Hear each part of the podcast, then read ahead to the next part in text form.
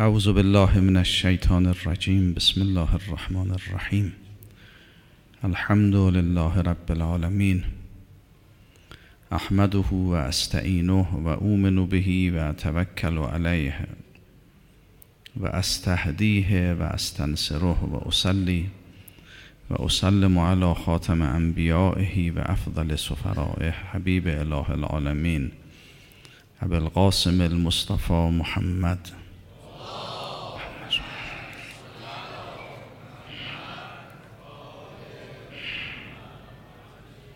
وعلى أهل بيته الطيبين الطاهرين المعصومين الهداة المهديين، سيما بقية الله في الأراضين، أرواحنا لتراب مقدمه الفداء واللعنة على أعدائهم أجمعين. اللهم كل وليك الحجة ابن الحسن صلواتك عليه وعلى آبائه في هذه الساعة وفي كل ساعة، وليا وحافظا وقائدا وناصرا ودليلا وعينا، حتى تسكنه أرضك طوعا وتمتعه فيها طويلا. اللهم صل عليه صلاة لا غاية لعددها ولا نهاية لمددها ولا نفاد لعمدها. ان شاء الله خدای متعال مجلس ما رو مورد رضایت امام زمان ارواحنا فداه قرار بدهد، قلوب ما رو با معرفت و محبت حضرت نورانی بفرماید، به برکت صلوات بر محمد و آل محمد.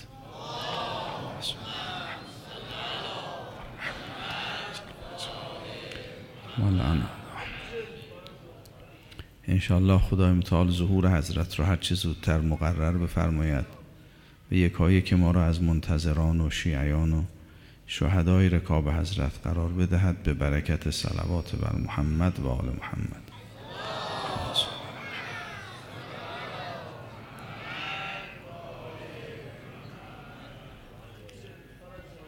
تلکت دار الاخره نجعلها للذین لا یریدون علوا فی الارض ولا فسادا والعاقبة للمتقین. عرض کردیم از آیات نورانی و قرآن و روایات شاید اینطور استفاده بشه که در همین عالم ارض که ما زندگی میکنیم و برای مدتی مقر ما مستقر ما اینجاست و امکاناتی که در اختیارمون قرار میگیره تو همین عالم ارضه، دو تا جهان، دو تا وادی خدای متعال قرار داده. یکی وادی حیات دنیاست و دیگری وادی حیات الاخره، و هر کدوم از این دوتا وادی امامی دارن و مختصاتی. امام این دوتا وادی رو اجمالا عرض کردیم، یکی امامی است که دعوت به هدایت میکند، دیگری دعوت به ضلالت میکنه. دوتا دعوت تو عالمه انسان صدا زده میشه، دعوت میشه. وقتی آدم آمدیم تو عالم عرض، دعوتی از ناحیه امام حق که این همون دعوت خدای متعاله، دعوتی هم از ناحیه امام باطل و ائمه ضلال، اونا هم دعوت میکنن، صدا میزنن و دعوتشون هم صرفاً با یک کلام و لفظ نیست. یه دنیایی درست میکنن با همه جاذبه هاش ما رو دعوت میکنه و انسان بین این دو تا دعوت مختار یکی رو اختیار بکنه، وارد اون عالم میشه، با اجابت اون دعوت دیگه با اون امام زندگی میکنه، ذیل اون امام حرکت میکنه و با قوای اون امام امداد میشه. اصحابش، رفقاش، یاران اون امامن. اگرم در جبهه باطل قرار گرفت همینطور میشه دیگه، ذیل اون امام باطل قرار میگیره، با امکاناتی که در جبهه باطل امداد میشه. یارانش، همراهانش، همراهان جبهه باطلن. دو تا جریان اختیار آدم در عالم ارض این است که انتخاب کنه یکی از این دو وادی رو وارد یکی از این دو وادی بشه. مناسبات خودشو داره، اهل این دو عالم رزق خودشونو دارن. صفاتی که در این دو عالم هست عرض کردیم که صفات متفاوتی است، صفاتی که به عنوان به منزله قوایی است که انسان با این قوا کار میکنه تو عالم. صفات روحی انسان در واقع قوای روحی انسان هستند. این صفات و قوا و جنود و لشکری که اهل این دو جبهه دارن متفاوته، مناسب با صفات امامشون هست که این رو درس کردیم، از جمله در حدیث عقل و جهل توضیح داده شده. خب حالا غیر از این که این دوتا عالم بر محور استکبار در مقابل خدای متعال و بندگی، بر محور ضلالت و هدایت شکل میگیرن و امام یکی امامی است که عبد مطلق خداست، امام دیگری امامی است که امام المتعصبین، سلف المستكبرین، عدو الله، دشمن خداست بر اساس تعابیر نورانی روایات، مناسباتی که بین خود دو تا امت هم شکل میگیره با هم متفاوته. وقتی امامشون مختلف شد، صفاتشون مختلف شد، روابط و مناسباتی که شکل میگیره متفاوته. وقتی نسبتشون با خدای متعال مختلف میشه، روابط بین خودشون هم متفاوت شکل میگیره.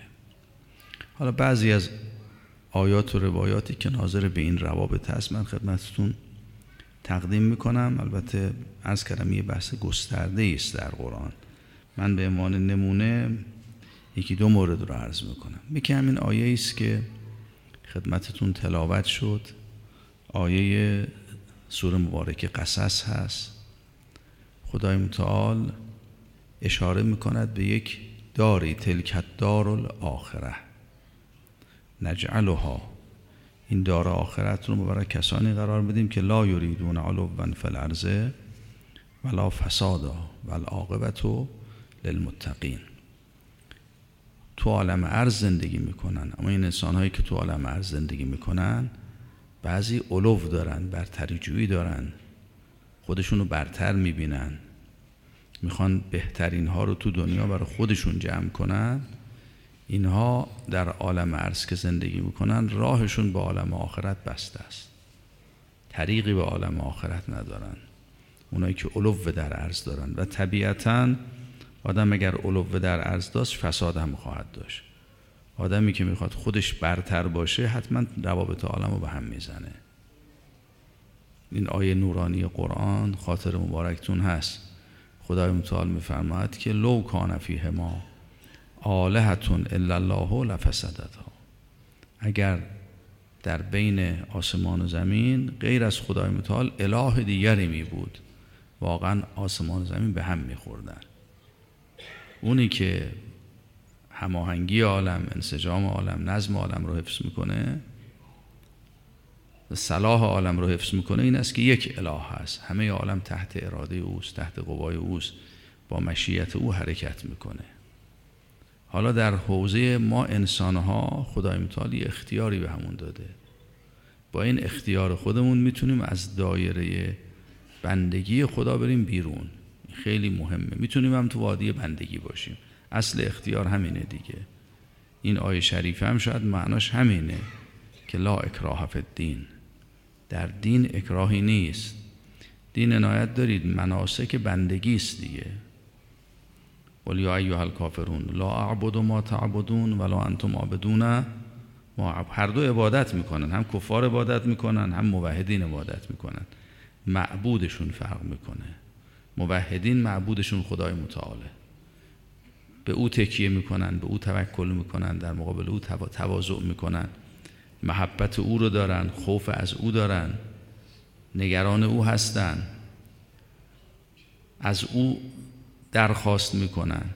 اما نه، جبهه مقابل اونا هم عبادت میکنن، نفس خودشون و شیاطین رو، به تعبیر قرآن عبد و طاغوت، تبعیت از اونا میکنن، به اونا تکیه میکنن، از اونا استمداد میکنن، از اونا خائفن.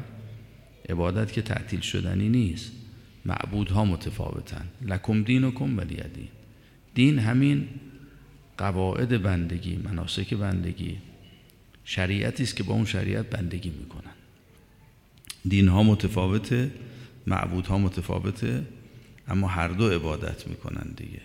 خب حالا اگر دو تا عبادت هست، قرآن میفرماید که ما در روی زمین تلکت دار الاخره نجعلها للذین لا یریدون علوا فی الارض ولا فسادا والعاقبة للمتقین. ما برای کسانی اون دار آخرت رو قرار دادیم که تو عالم علو ندارن. آدمی که از بندگی خدا خارج میشه مبتلا به علو میشه. وقتی خودش رو دید، خودش میخواد خدایی کنه تو عالم، فساد میکنه دیگه. خدای متعال به ما اختیار داره، میتونیم در عالم بنده خدا باشیم. اگه هممون بندگی بکنیم تمام عالم به صلاح، به سمت صلاح حرکت میکنه. ولی وقتی ما از مدار بندگی میریم بیرون، فساد تو عالم به پا میشه دیگه. چون اگه عالم بیش از یک اله داشته باشه به هم میریزه. در حوزه‌ای که خدای متعال به ما اختیار داده، وقتی از مدار توحید خارج میشیم، آلهه‌ای پیدا میشن، فساد به پا میشه در عالم دیگه. ریشه فساد اینجاست. آدمی که علو داره هر کاری در دنیا بکنه به هم میریزه. فساد در ارض میشه، فساد در جامعه میشه. بنابراین کسانی که علو دارن فساد دارن، کسایی که علو ندارن فساد هم ندارن. میفهمد تلک الدار الاخره نجعلها للذین لا یریدون علوا فی الارض ولا فسادا والعاقبة للمتقین. حالا ذیل این آیه شریفه روایات رو ملاحظه کردید. بعضی روایات میفهمد این آیه مربوط به ثروتمندانه، مربوط به قدرتمندانه که اگر دستشون به امکانی رسید این امکان در اونا علو ایجاد نکنه، برتری جویی ایجاد نکنه، احساس اقتدار نکنن. این یک بیان که کسانی که در دنیا ثروت دارن، قربت قدرت دارن، باید مراقب باشن مبتلا به علو نشن. یه بیان دیگری است محمد، این بیش از او هست. همه انسانایی که در روی ارض هستن، حتی اونایی که هیچ امکانی هم به حسب ظاهر ندارن، اینا هم نباید علو داشته باشن.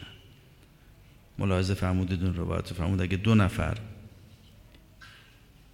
با هم باشن، یکی میخواد اون بند کفشی که بهتره به کفش خودش ببنده، این میشه علو. اینا از دار آخرت محروم میشن. اون دار مال کسانی نیست که انقدرم علو و برتری جویی دارن. نمیخواد بنده که بهتره کفش رو به پای خودش ببنده، به کفش خودش ببنده. پس بنابراین دیگه عده‌ای هستن تو عالم ارض علو ندارن، اینا اهل اون دار آخرتن. خب ریشه علو نداشتن هم عرض کردم، ریشهش بندگی. انسان اگه از مدار بندگی خارج شد مبتلا به علو میشه. حالا این روایت مکرر ملاحظه کردین، حدیث عنوان بصری که آمد محضر امام صادق، گفت آمدم از علم شما استفاده کنم، پیش دیگران رفتم، حالا آمدم محضر شما. حضرت بهش فرمودند که اگر میخواهی از علم ما استفاده کنی، این نکته رو توجه داشته باش که این علم، این سر و صدا و این حرفا که تو کتاب و هست، به این کیفیت نیست. العلم نورون یقع فی قلب من یرید الله ان یهدیه. یه چراغی است خدا تو قلب کسانی روشن میکنه که میخواد اونا رو وارد وادی هدایت کنه. امامی که هدایت میکنه، امامان یدعو الی الهدی، اون چراغ دستشه، اون چراغ رو در دلها روشن میکنه تا انسان‌ها هدایت میشن.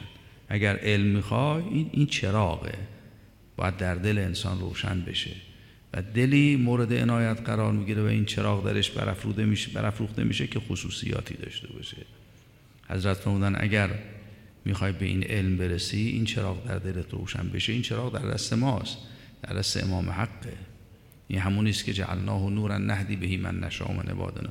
این کتاب الهی است، این کتاب الهی در وجود مقدس امامه. این همون چراغی است که خدا در عالم روشن کرده، این مصباحی است که همه کائنات رو روشن میکنه. ولی اگر میخوای از این چراغ بهره ببری، شرطش این. حضرت فرمودن باید عبد بشی. ان کنت تطلب العلم فاطلب فی نفسه فی نفسه که اولا حقیقت العبودیه، برو طالب بندگی بشو. اگر به مرحله طلب رسیدی ما علمو بهت میدیم، یا نه بندگی رو در خودت محقق کن، بنده بشو، بیا ما این چراغ رو در دلت روشن میکنه، با این چراغ بندگی بکنی. این نور، نور مسیر بندگی است، نور مسیر هدایته. به حضرت عرض کرد آقا این بندگی چی؟ حضرت فرمودن سه تا رکن داره دیگه. اولش اینه خودتو مالک نبینی، از خودت خلع مالکیت کنی. کسی که مالک شد این دیگه بندگی نمیکنه، ملک و ملک داره برای خودش دیگه، حکومتی داره دیگه. اون بعد از خودت خلع ملک بکنی، خودتو مالکی چی نبینی. پس این امکانات چی؟ امانات خداست، باید سعی کنی اماناتو برگردونی به خدای متعال.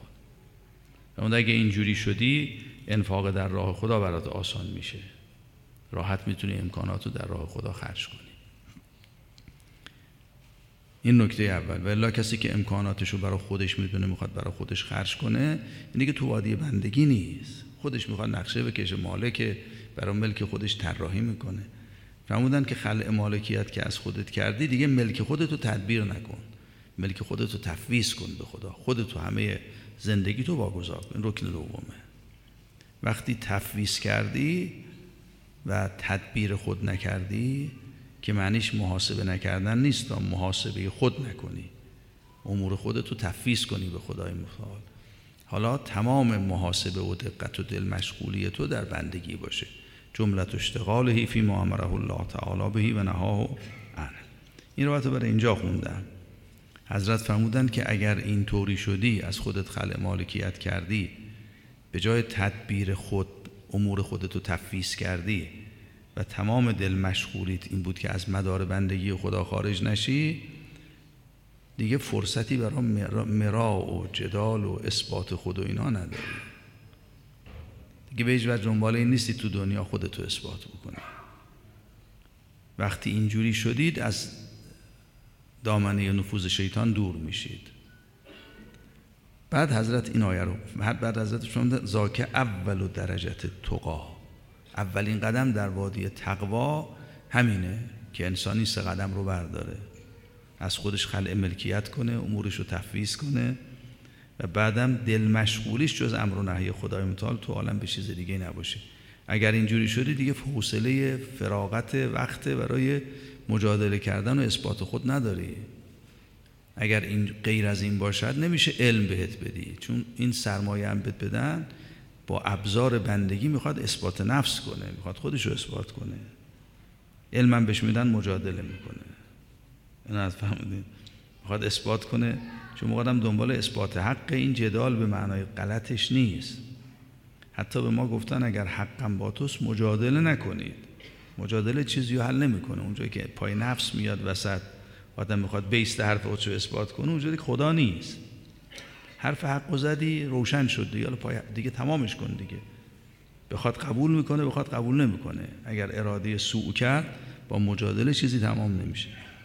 حضرت فرمودن که اگر اینجوری شده دیگه اهل مجادله نمیشید. حالا ما علم بهتون میدیم. علم برای جدال و سر و صدا و اثبات خود و من بیشتر میدونم و شما بیشتر اینا نیست. اینا فرمودن. فرمودن که اگر اینجوری شد حالا بیایید ما بهتون علم میدیم. این کارم که گفتیم انجام بدید، تازه قدم اول در وادی تقوا رو برداشتید.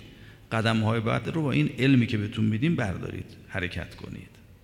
اینا فرمودن. بعد حضرت این آیه رو خوندن تلک الدارالآخره نجعلها للذین لا یریدون علوا فی الارض ولا فسادا. اون دار آخرت که یه دار با عظمتی است، دور از دسترس، این به کسانی میرسه تو عالم ارض که دنبال علو نیستن. کسی دنبال علو نیست که عرض کردم این سه رکن داره دیگه، خود رو مالک نمیبینه، امور خودش رو تفویض کرده، تمام دل مشغولیش اینه که فرمان خدا در مملکت وجود من زمین نمونه، ملک اوست، ملک اوست، امر او باید اجرا بشه، دنبال اجرای فرمان اوست در دایره اختیار خودش. این آدم آدمی است که دیگه دنبال علو و برتری نمیره. اگر به اینجا نرسی دارم دنبال برتریه، دنبال برتری هم بود دنبال فساده. تلک الدارالآخره هم این از همون مواردی است که روایات دلالت میکنه که این دار همون داری است که تو عالم ارض به پا شده، دارالآخره. تلکت دارالآخره نجعلها للذین لا یریدون علوا فی الارض ولا فسادا. حالا روایتش مفصله، نکات لطیفی هم در روایت است، ملاحظه کنید. حضرت فرمودند تلکت دارالآخره ولایت ما ائمه است. این دارالآخره است. اگر میخوای با ما حرکت کنی، با ما باشی، همسفر ما باشی، تو عالم ما باشی، تو دامنه مملکت ما حرکت کنی، باید اهل علو نباشی، باید اهل فساد نباشی، باید اهل بندگی باشی. تلکت دارالآخره والعاقبة للمتقین. هم وارد اون آخرت میشید، هم عاقبت هم برای این متقینی است که اینجوری تو عالم راه میرن. هم تلکت دارالآخره، هم عاقبت، حضرت فرمود عاقبت هم ما هستیم. اگر کسی میخواد تو عالم ما باشه، با ما سیرش ادامه پیدا کنه، در پایان کارم همراه ما باشه، این باید اینجوری باشه. استناد کردید یه عالمی از این جنسه، عالمی است که درش علو نیست، فساد نیست، برتری جویی حتی در این مقدار که آدم بخواد مثلا این کفش نوتر مال من باشه، این بند کفش بهتر مال من باشه، این ظرف پرتر جلوی من باشه، این مقدارم تو اون عالم نیست. آدمایی که تو اون دار قرار میگیرن این چیزا ازشون برداشته شده، فارغن، تمام هم غمشون اینه که به خدای خودشون مشغولن، از دایره بندگی بیرون نرن، تمام مراقبهشون اینه، تمام محاسبهشون اینه، تمام مشارطهشون اینه، با خودشون محاسبه دارن، مراقبه دارن، مشارطه دارن، تمام مراقبه و مشارطهشونه که قواشون از دامنه بندگی خدا خارج نشه.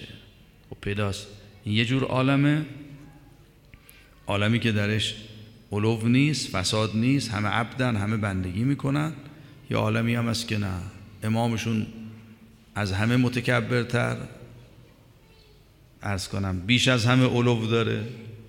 خوندیم آیات راجع به فرعون، فرعون علا فی الارض و جعل اهلها شیعا کان عالیا من المسرفین. این طرف همه امت امتی هستن که علو ازشون برداشته شده، دیگه اهل علو نیستن. طبیعتاً هیچ فسادی هم تو این امت اتفاق نمیفته، همه تو مدار صلاح خودشون دارن حرکت میکنن، همه در مدار خودشون میچرخند. واقعاً بعضی از تجمعات آدم میبینه، فرض مثلا میگم آدم اربعین میره در سفر زیارت سید الشهدا، احساس میکنه همه چی تو مدار خودشه، انانیتی نیست، همه در مدار خودشون، هیچکس از مدار خودش بیرون نمیزنه، همه عبدن، همه بندن، همه دنبال جلب رضایت خدا هستن. تمام زندگی جامعه مؤمنین اینجوری باید بشه. اون طرف هم پیداست، استکبار است و علو است و طبیعتاً همه فساد میکنن، همه در حال به هم زدن اون مداری هستن که خدای متعال در عالم، چون آدم از مدار خودش که بیرون میره فساد به پا میشه دیگه. میشه ظهر الفساد فی البر و البحر بما کسبت اید الناس. خب اگر بر مدار بندگی بودیم، بر مدار علو نبودیم، یه اتفاقاتی خواهد افتاد. سوره مبارکه نساء رو ملاحظه بفرمایید، آیه از کنم به نظرم چهل و دو این حدود هست.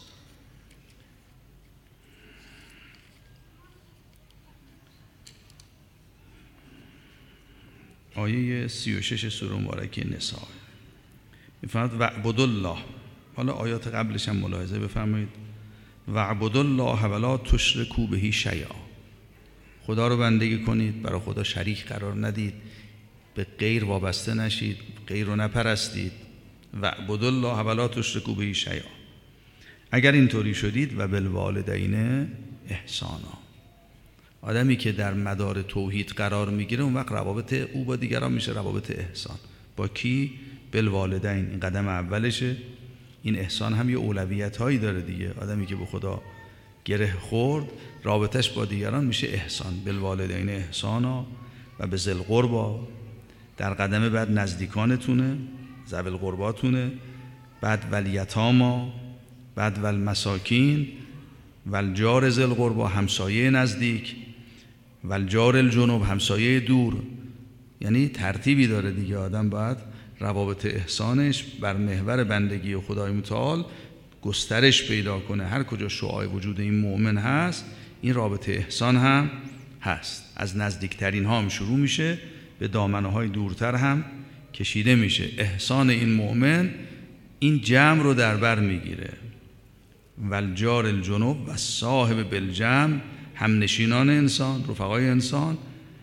بعد وابن السبیل، اونایی که در راه موندن، حالا همین در راه مونده های ظاهری، کسایی که تو راه گیر کردن، اهل احسان بوناست، اونا رو تجهیز میکنه، راهشون میاندازه، حالا از راه مونده های ظاهری تا راه مونده های باطنی. و ما ملکت ایمانکم، اونایی که ملک یمین شما هم هستن، نسبت به اونام باز روابط باید احسان باشه.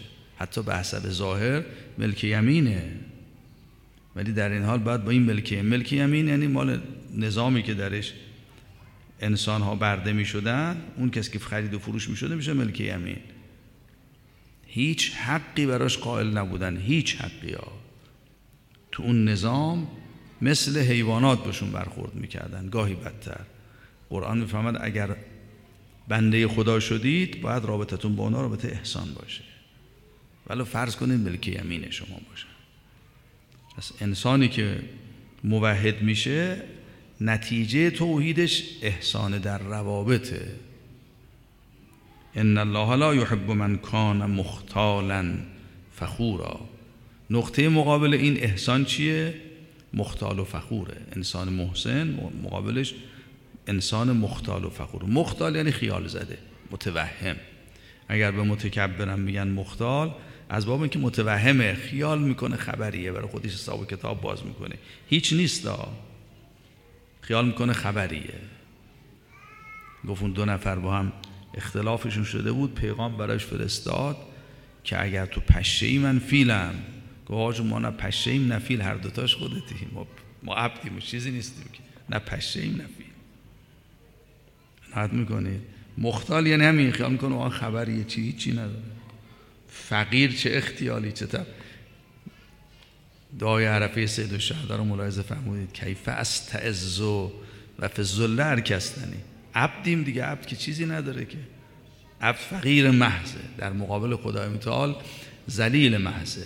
البته اگر از این ارتباط استفاده خوب کرد، و کیف لا استعز و الیک نسبتنی، وقتی آدم بنده خدا شد نسبت به همه عزیز میشه، همه کائنات جمشن نمیتونن حرکتش بدن دیگه، تحت فرمان خداست.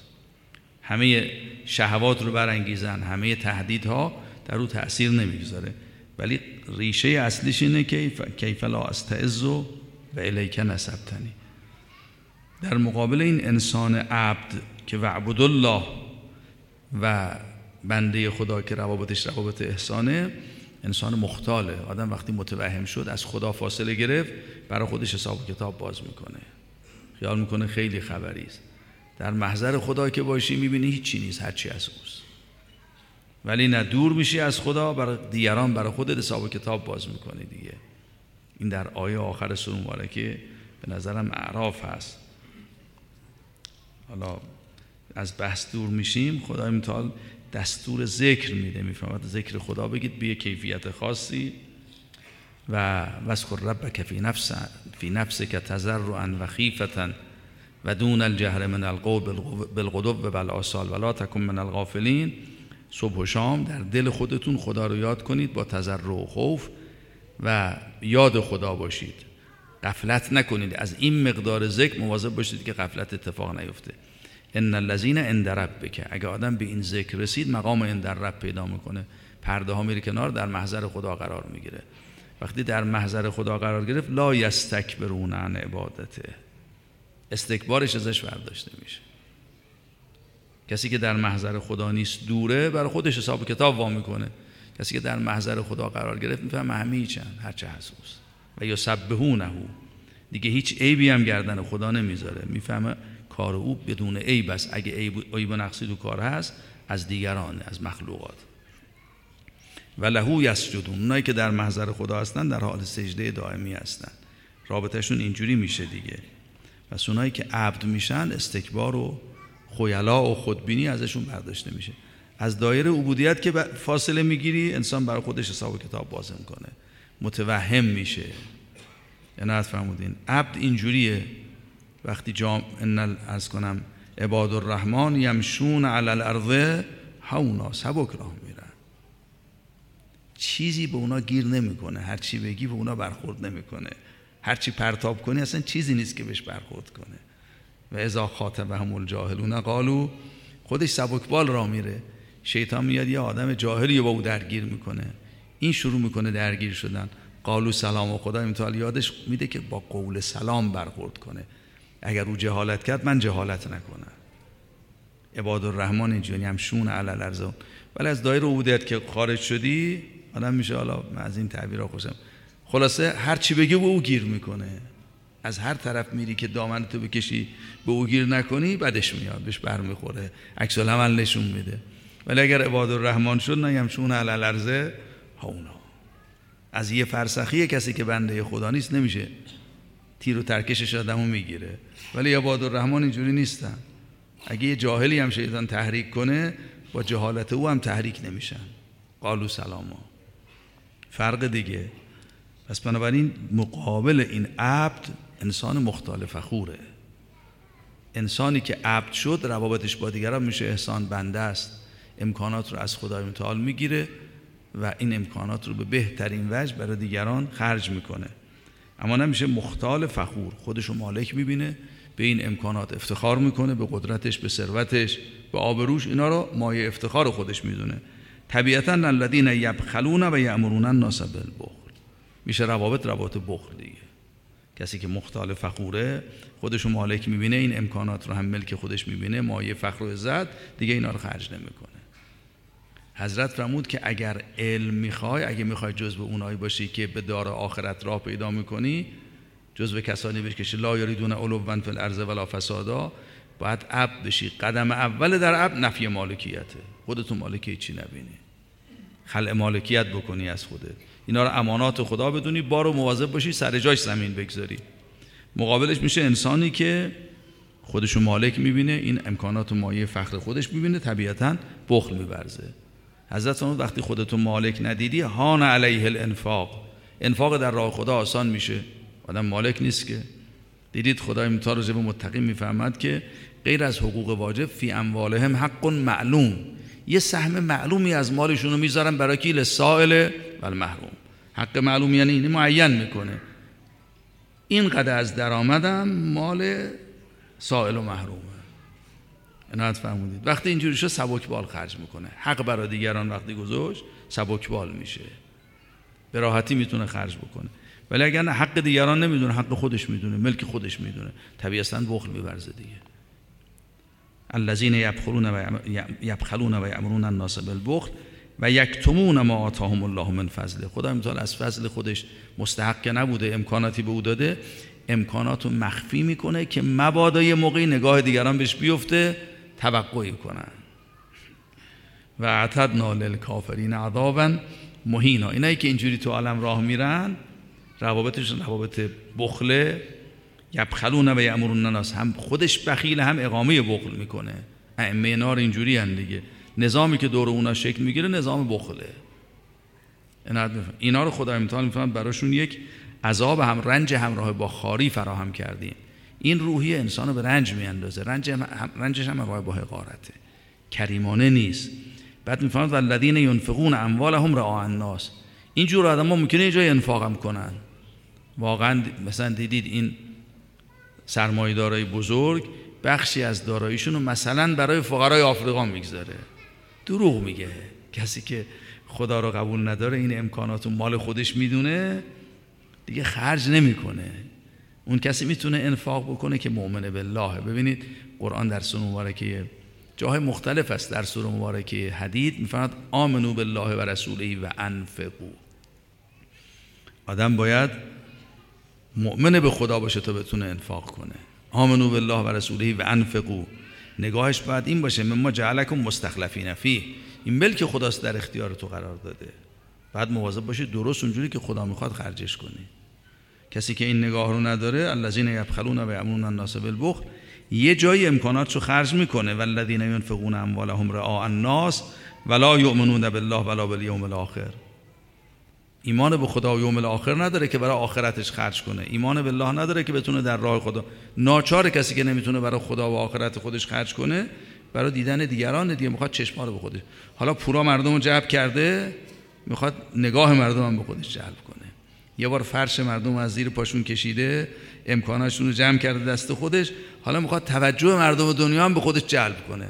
این بدبختیه. دو یه بار دیگه مردم رو گرفتار میکنه، یه بار گرفتارشون کرده کم نبوده، حالا میخواد توجهات مردم هم بزرگتر بشه، تو چشما بنشینه.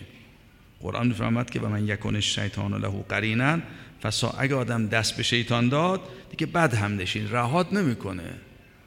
اول یه بار مجبورت میکنه فرش مردم از زیر پاشون بکشی، یه بار میگه حالا بیا چشمای مردم هم بخود، همینایی که بدبختشون کردی بیا چشم مردم هم به خودت جلب کن، بگن خیلی آدم خوبیه. این بدبختا همینجوری ان دیگه. از یه طرف پیش میگه مثلا ثروتت چقدر، میگه الان، میگی یا الان، بعدم در قدم بعد میگه من میخوام برای مردم آفریقا. خودش مثلا عرض کنم مراکزی داره که تولید، حالا مراکزی که سری هم هستن دارن و کار میکنن روی گسترش فرض بکنید بیماری ها و ویروس ها و امثال اینا دیگه.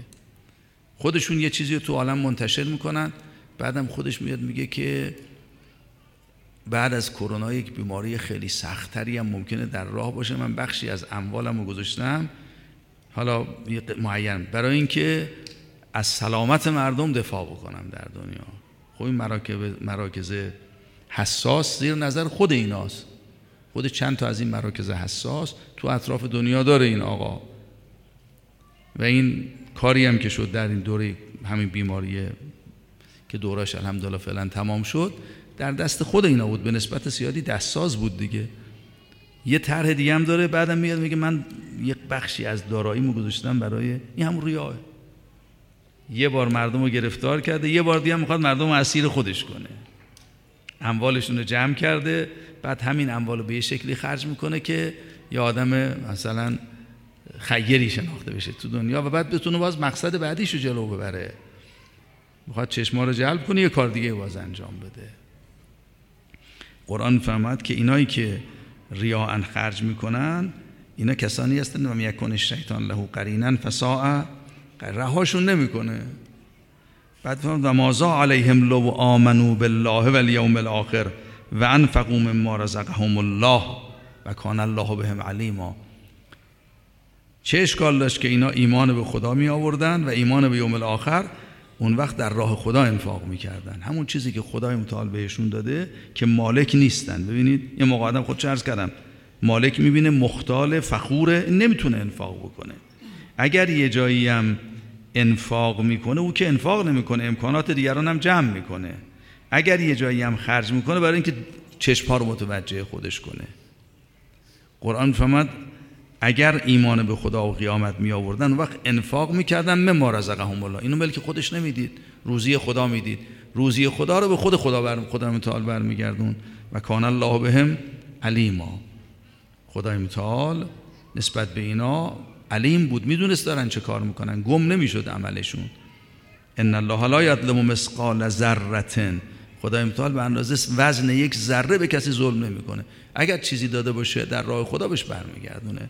بعد و ان تکو حسنتا یضاعفها، اگر این کاری که انجام میده حسنه باشه، لا یظلم مثقال و ان تکو حسنتا یضاعفها، مضاعفش میکنه و یؤت من لدنه اجرا عظیما.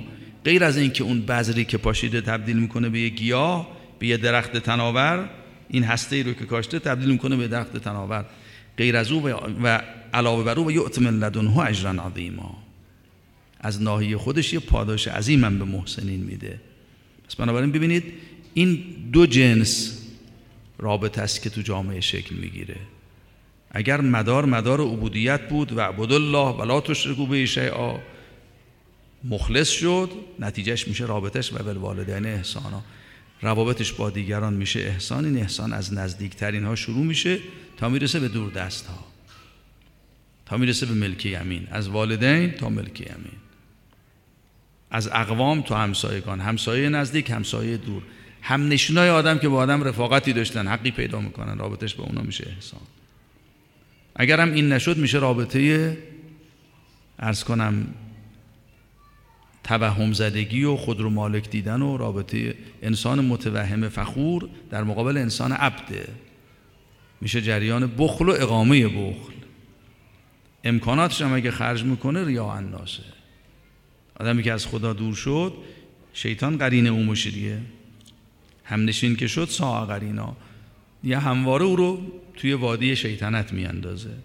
خدای متعال فرمود اینها به جای اینکه این امکاناتی که دارن ریاء خرج میکنن، اگر ایمان می آوردن در راه خدا خرج میکردن، گم نمیشد تو دستگاه خدا، کارهای خیرشون رو مضاعف هم میکردیم، علاوه بر اون لدنه اجرا عظیما، پاداش عظیمی هم براشون در نظر میگرفتیم. این دو نوع مناسبت دیگه، آدمی که داره خرج میکنه، اگر برای خدا نتونه خرج کنه، دیگه میشه راه الناس، میگرده ببینه کجا خرج کنه که بیشتر مرید پیدا بکنه. این دو تا دستگاهه. نهایت کردید مناسبات این دو تا عالم. حالا مفصل در آیات دیگه هم توضیح داده شده، انشالله تقدیم بکنم. السلام علیک یا ابا عبدالله. اللهم صل علی محمد و آل محمد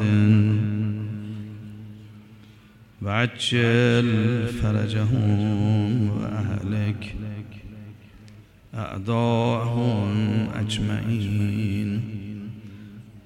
السلام علی الحسین و علی علی ابن الحسین و علی اولاد الحسین و علی اصحاب الحسین. صلی الله علیک یا ابا عبدالله، صلی الله علیک یا ابا عبدالله، صلی الله علیک یا ابا عبدالله.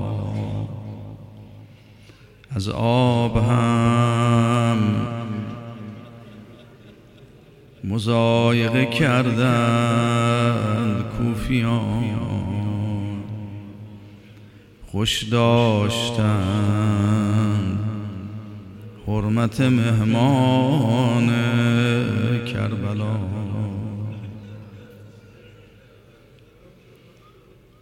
بودند دیو و دد همه سیراب و میمکید، خاتم ز قحط آب سلیمان کربلا. زان تشنگان هنوز به ایوق میرسد،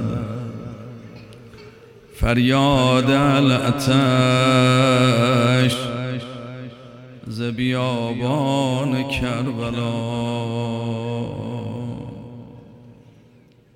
از مثل امشب شب هفتم خیام حضرت رو در محاصره آب قرار دادن.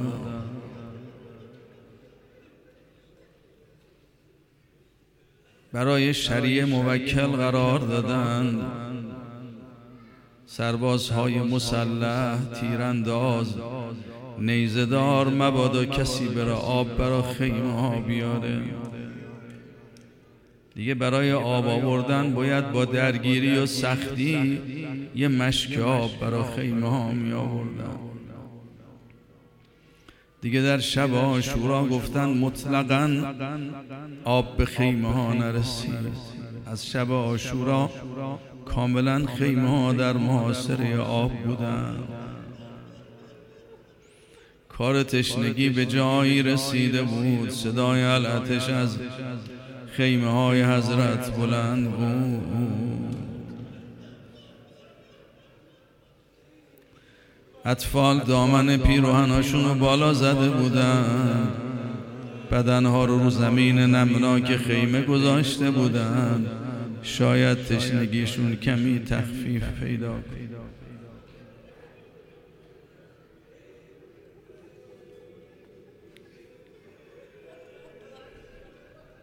مه آسمان امید من، گل نو شکفته پرپرم، مگذار دیده به روی هم، که توی تمامی لشگرم. تو آخرین لحظات این طفل رو به سید الشهدا دادن، در حالی که در اثر تشنگی بیتاب شده بود. تلظی میکرد، از تشنگی نزدیک بود جان بده. حضرت این طفل را آورد مقابل لشکر دشمن. مه آسمان امید من، گل نو شکفته پرپرم، مگذار دیده به رویم که توی تمامی لشگرم. تو مرا ذبیح و من آمدم که به سوی قتل گهت برم، که به پیش تیر بگیرمت، که به دست خود کنمت فدا. تو به دور سر قمر منی، تو به پیش رو سپر منی، جگرم به حال تو سوخته که تو پاره جگر منی. سفرم به سوی خدا بود، تو یگانه هم سفر منی. بگذار چهره بشانم که سفر کنی به سوی خدا. متحیرم به سکوت تو که خموش و غرق تلاطمی. شنیده اید وقتی صدای قربت سید و شهدا تو بیابان بلند شد، هل من ناصر ینصرنی، هل من داب یذب عن حرم رسول الله. تنها یک نفر جواب داد. این طفل بیقرار شد، هرچه کردن او را آرام کنن نشد. صدای گریه از خیمه بلند شد. حضرت خودشو به خیام نزدیک کرد، فرمود عزیزانم مگه توصیه نکرده بودم بلند گریه نکنه؟ گفتن آقا این طفل از وقتی صدای شما را شنیده بیقراری میکند. حضرت او رو در آغوش گرفت، فرمود ناولینی ولدی الصغیر لأودعه. میخواست باش خداحافظی کنه، ودا کنه. همین که او رو در آغوش گرفت این طفل آرام شد. نمی نالد ز بی شیری، نمی گرید ز بی آبی. در آغوش پدر دیگر شده مادر فراموشش.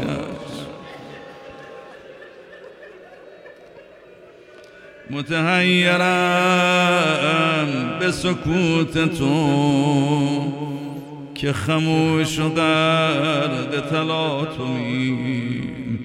نه اشاره ای، نه نظاره ای، نه کنایه ای، نه تکلمی. سر دست خیش بران سرم که تو را به دست خدا دهم. رخ خود به خون گلو بشون که فدا شوی و فدا دهم. به حسب ظاهر ملاحظه کردید از تشنگی داره جان میده. طفل آورد مقابل لشگر. الم ترحمونی فرحموا هذا الرضیع.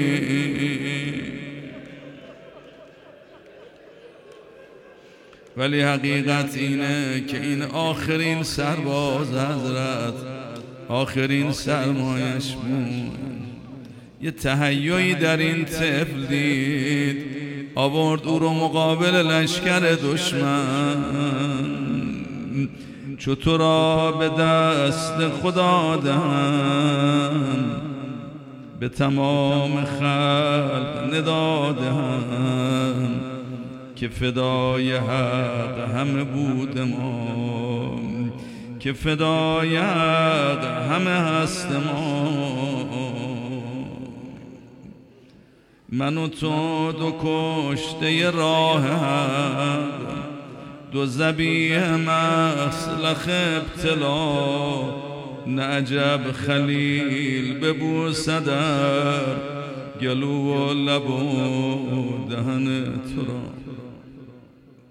چه خوش است در شرر آتش که به خون چهره بشویمت. چه خوش است وقت وداع خود چو گل بهشت ببویمت. چه خوش است سینه سپر کنی که ذبیح خویش بگویمت. چه خوش است خنده کنی به خون که قبول کرده خدا تو را.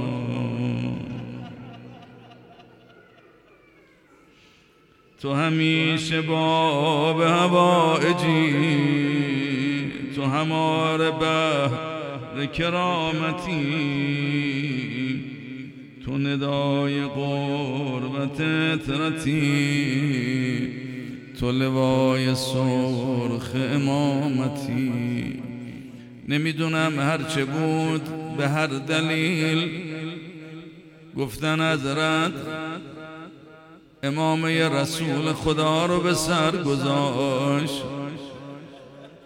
عبا به دوش انداخ آمد مقابل لشگر، این طفل رو دست گرفت.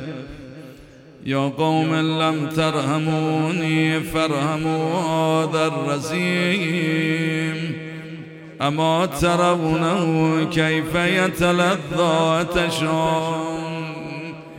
مردم اگه آبش بدید زنده نمیماند، آبش ندید زنده نمیماند.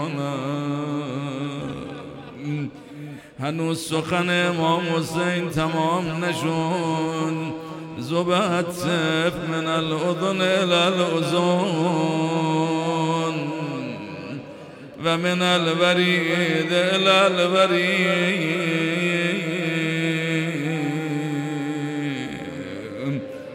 یه نگاه کردید از یک طرف خون از گلوی علی جاریه، تیر راه نفس و بر علی بسته، دست و پا میزنه.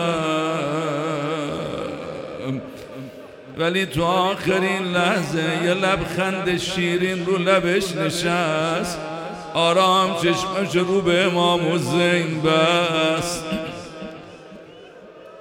نمیدونم این صحنه چه کرد با دل امام حسین که منادی ندا داد دعه یا حسین،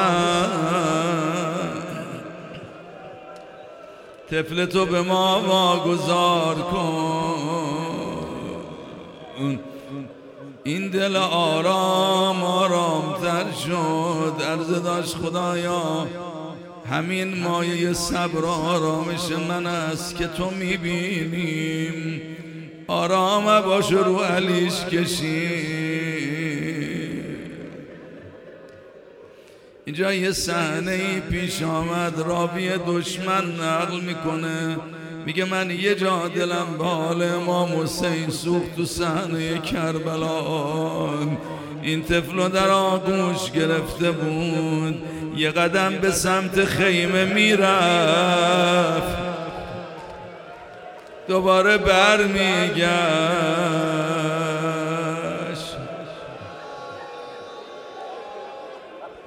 غم مخور ای کودک خاموش من،